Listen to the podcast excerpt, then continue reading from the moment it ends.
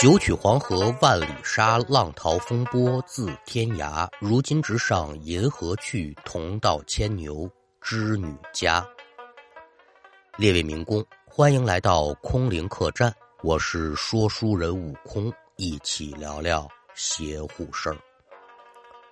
那今儿个要说的这个呀，是一个在网上流传甚广的事情。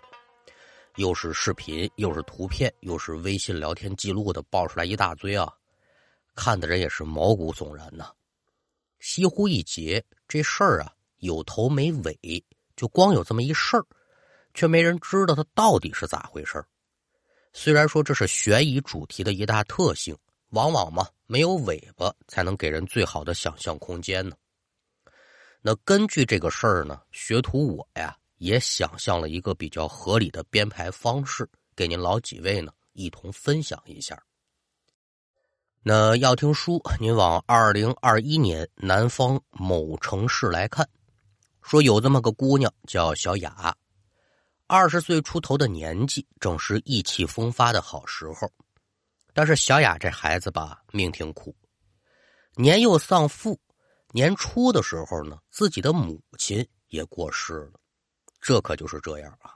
甭管多大岁数，没了爹妈，那心里就没依靠了。自己心里很清楚啊，我这就是孤儿了。母亲过世这件事情对于小雅而言打击不小。本来积极阳光的这么一个孩子呢，就开始变得郁郁寡欢、少言寡语，整个人的精神状态也很差。身边的朋友、同事看在眼中，也都明白。从小跟母亲相依为命，现在妈妈撒手走了，这种痛苦也不是说旁人劝两句“你别伤心呐”，他就能行的。只能说尽可能的吧，在生活上多关心一下，希望他自己慢慢的走出来。哪知啊，转眼将近过了两个月，这小雅可是没有一点的好转。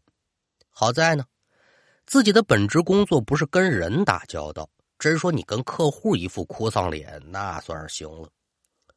自己的活自己安排的倒是不错，跟谁也不聚会，下班就回家，能吃能喝。但是，这人你跟他一待，就感觉他阴沉沉的。你要非说这小雅哪儿不对呢，可也说不上来。这个月眼看到月底的时候，公司下来这么一个通知，说要给外府新建的公司一些工作支持。说白了呢，就是从老公司。调一批工作能力优秀的员工过去带一带新员工，这活适合谁呢？就适合单身男女和在家里没有特别多事情的人来做。带一带新人呢，对自己的工作能力也是提高。二了一个呢，他这差旅费，他他他不是不少吗？额外增加一笔收入。总部公司瞧他们今年整体干的哪哪都不错，这才把机会分配到这儿。这也是这么些年来头一回。您说这活不就是给小雅量身打造的好活吗？没想到啊，这丫头咬死了，我不去。领导都有费解，我说小雅呀，那边环境可不错呀，你正好呢，换个环境，换换心情，调整调整自己。甭管什么事儿，你得从里面走出来，不是？啊，这样也好拥抱新生活呀。您甭说了。我就是不去，我家里面有事，我去不成。本来一开始呢，瞧他这态度挺坚决的，不乐意去，那就别强求了呗。但是啊，公司当中结婚的结婚，有对象的有对象，再不就是家里有需要照顾的老人，一走好几十天，那也不合适。都谈了一遍，思来想去，还得是这小雅呀，没办法。领导这边连闪一遍，跟这小雅严肃而又认真的又谈了谈，最后总结吧。你呢？你要是去，咱什么都好说；你要是不去吧，那也没事但是日后啊，咱可就有点别的说法了。多有些个职场胁迫的口吻呢，那谁穿小鞋谁难受啊？都说人在矮檐下不得不低头，你跟领导拽岗，那能有什么好果子吃啊？小雅也得说是不情不愿的就答应了，我去不就得了吗？那至于说他为什么不乐意去，也没人清楚，也没人调查。收拾行李，刻日出发，支援新公司。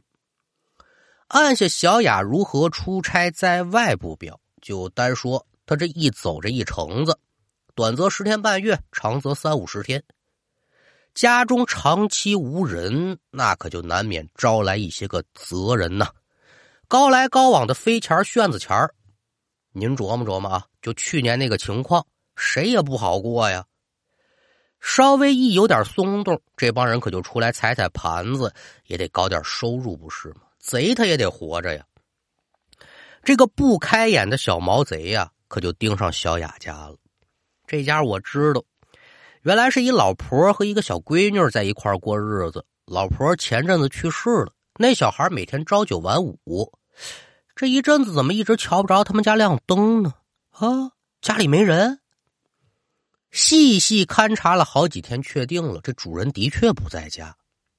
这可就要入室盗窃。这一日夜里，趁着月黑风高，溜门撬锁，这贼可就进了小雅家。防盗门一打开，里面自然是一片的漆黑呀。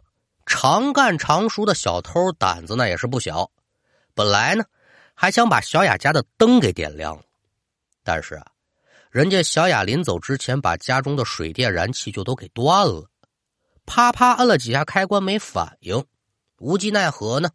他就把自己手里这高亮手电筒给拿出来了。好家伙呀，手电筒一点亮，看不见也就罢了，一打开就瞧见呢，自己面前正站着一女人，脸色惨白，目光呆滞，正歪头瞧着自己呢。这小贼心说：“妈耶，坏喽！我这不是让人抓了个现行吗？怎么办呢？跑呢？不跑是傻子呀！”他想的是不错，可说呢，自己现在只感觉是脚下生根，他一步也挪不动了。呦呦呦，这感觉可不对劲，使劲拔了拔腿，灌铅的相仿。这小贼呀，还没反应过来是怎么回事呢，就感觉自己身上一股冷气呜，顺着尾巴骨直接可就顶到天灵盖了。面前这女人一步步就来到了自己的身边呢，脸贴着脸儿，面对着面，她还是歪头瞧自己。离得近了，这小贼可也就瞧明白了，瞧明白了，他也就尿裤子了。我的个姥姥啊，这这哪是人呐？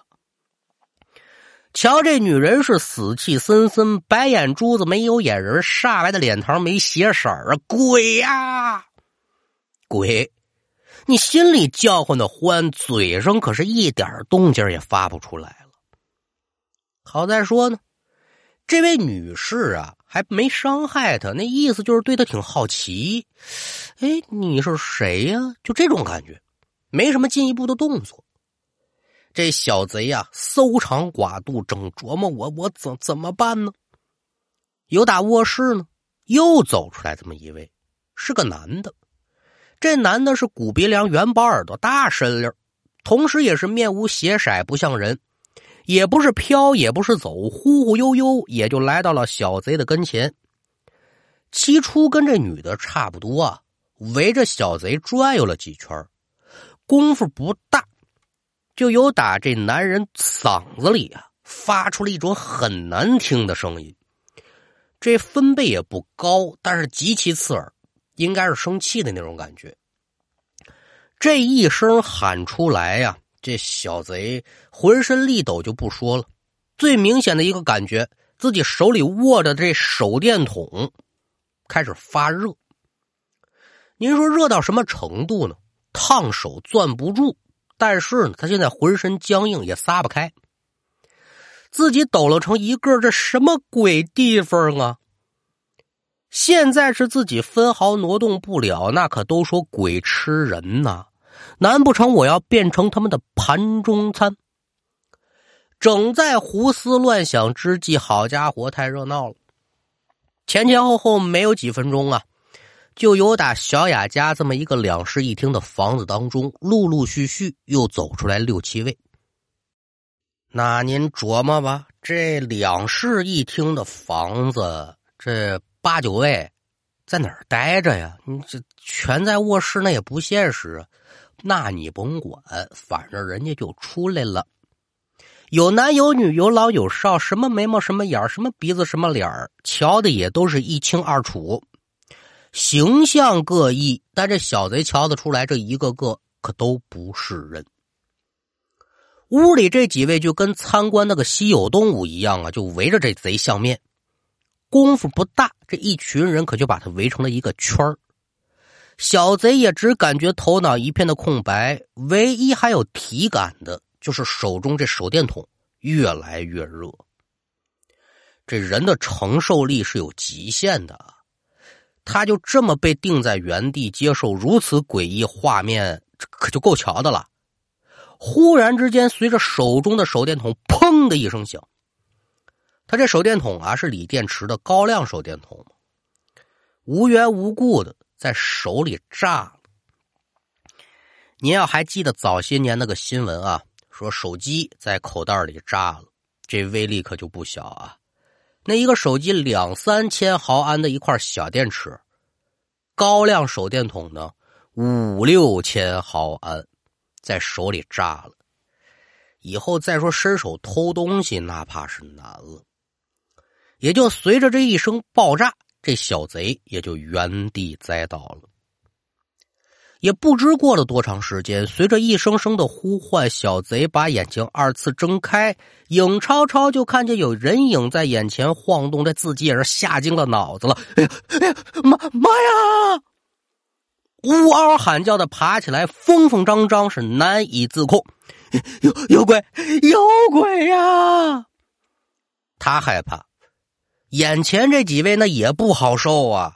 同志，同志，您冷静点，冷静点。同同志，这这称呼很亲切呀。仔细一瞧，看见亲人了，这哪里是什么鬼呀？眼前站着好几位消防员战士。再一瞧呢，自己今天入室盗窃，这防盗门已然是被拆了，里面还有不少人呢，在忙活呢。看着室内烟尘未散，那肯定是起了火了。具体怎么回事，他自己就说不明白了，因为他晕了嘛。把这神叨叨的小贼先放一边，咱再说前来救火的消防员战士们。他们到了之后，自己这心里也犯嘀咕啊。忽然接到小区邻居报警说有火情，消防员嘛，那自然是训练有素、忠诚的人民卫士，火速前来救火。怎么破的门，如何灭的火，这就不表了。火势不严重，发现的也及时，更没有殃及到旁边的住户。总体来说，这火灭的很是顺利。不仅如此呢，这屋主也被顺利的解救出来了。他们可不知这是个贼啊！你说谁来了能想到啊？这屋里面躺这么一个人是贼呀？肯定是火中丧失意识的屋主，普通的住户。尤其是贼身上还有烧伤。刚才忙叨叨不及细看。现在把所有的事都料理的差不多了，还需要再仔细认真的核实一下屋里是不是还有起火点之类的善后工作。几对小伙子呀，看来看去可就看傻了。这屋是干嘛用的呀？所见之处都带着说不出的诡异。客厅烧坏了，那咱不提了。卧室当中最瘆人啊！窗户用黑布死死的封着，墙上各处都贴着完全看不懂的符咒，这不是中文啊！悬挂着各种人物的黑白照片，什么样的都有。最显眼的就是床头柜上啊，放着这么一面镜子。这镜子上呢，用一根红绳绑出了一个五角星的形状，五芒星啊。镜面冲外，镜台冲里。还有这么一个供桌，上面有两个漆黑的牌位，牌位上写的也是一个中国字没有，乱七八糟的，咱也不知供奉的是什么东西。总而言之，一句话吧，瞧见这些陈设就令人心生恐惧。当时就有消防员战士呢，把自己所见的这些内容拍成视频，可就发到自己微信的群里头了，都是家里人朋友啊，他们就在探讨这个事那你有兴趣的话呢？现在也可以去网上找一找看一看啊。就那个视频场景，谁见了都得问一句：这屋是干什么用的呀？咱是不懂啊，但是咱可以请教一些懂的先生来做一些常识性的分析嘛。首先来说呢，小雅家里摆放这些乱七八糟的东西呢，肯定不能归类在国内任何的一门教派，它带有很显著的东南亚特色。零零碎碎的东西呢，咱就不提了。值得一说的呢，也是与我们国内啊很多了解到的事情有共同点的，就是那面镜子。镜子这东西呢，平时在用来整理妆容的，但是呢，它也挺有意思。尤其是您常听这类故事都知道，镜子在风水堪舆上面叫什么？叫光煞。睡觉啊，镜子跟床对着，这长时间对身体不好。这事儿呢，不管是从科学还是从玄学，它都有一定的依据。但是这个玩意儿从灵媒的角度而言，那可就厉害了。咱说的是国内啊，第一种就是镜仙儿的说法，通过镜子利用某一些手段，可以从中获得其带来的神秘力量。那肯定是镜子里面有点儿哈。您就原来总听过的 Blood Mary 啊，有叫血腥玛丽的，也有叫血色玛丽的，这玩意儿都听过吧？大概其就这么个东西。您说这镜仙儿到底厉害到什么程度呢？呃，不管是李一凡还是这个小道啊，二位先生呢都很明确的表示过，这东西可不好惹呀，邪乎的要死，还难对付。二的一个呢，就是镜面通道说。什么意思呢？就是这个镜子呀，可以成为从 A 到 B 的一种通道。使用得当的方法，就可以让灵体从地点 A 来到地点 B。镜面上这个红色的五芒星呢，可以作为一种标识性的提醒：来来来，站台在这儿呢，到站了，抓紧下车。哎，有了这两种理论上的说法，咱们就可以做一个合理推断了。您说这小雅她应该属于哪一种？我觉得她应该属于第二种啊。为的嘛呢？过度思念母亲嘛，而恰好就受了这些外来巫术的影响，在自己家里呢摆下自己可能都不知道是什么用途的各色物件啊，就期盼着呢自己能在家中与母亲相见。至于说看没看见呢？他许是看见了，许是没看见。也许是他在这其中又发现或者掌握了比能见他妈妈还有趣儿的东西，不然他最开始干嘛执意的就不愿意出差呢？他走了家里这一摊子，是不是就没人照应了呢？嘿，不成想啊！家中招贼，贼见群鬼，又失火，引来了消防员战士，家中各色陈列就被人看去了。这些事情对于小雅本人到底有没有影响？后续他到底还会不会继续与这些东西为伍，那就是未知之数了。但据我想啊，生老病死，天道之循环，有违天道的一切术数都归为邪术，与邪术相伴，与亡灵携手啊，最终要承受的是自己生命不能承受之重吧。好了。今天的故事就给您讲完了，感谢您的收听，我们下回再见。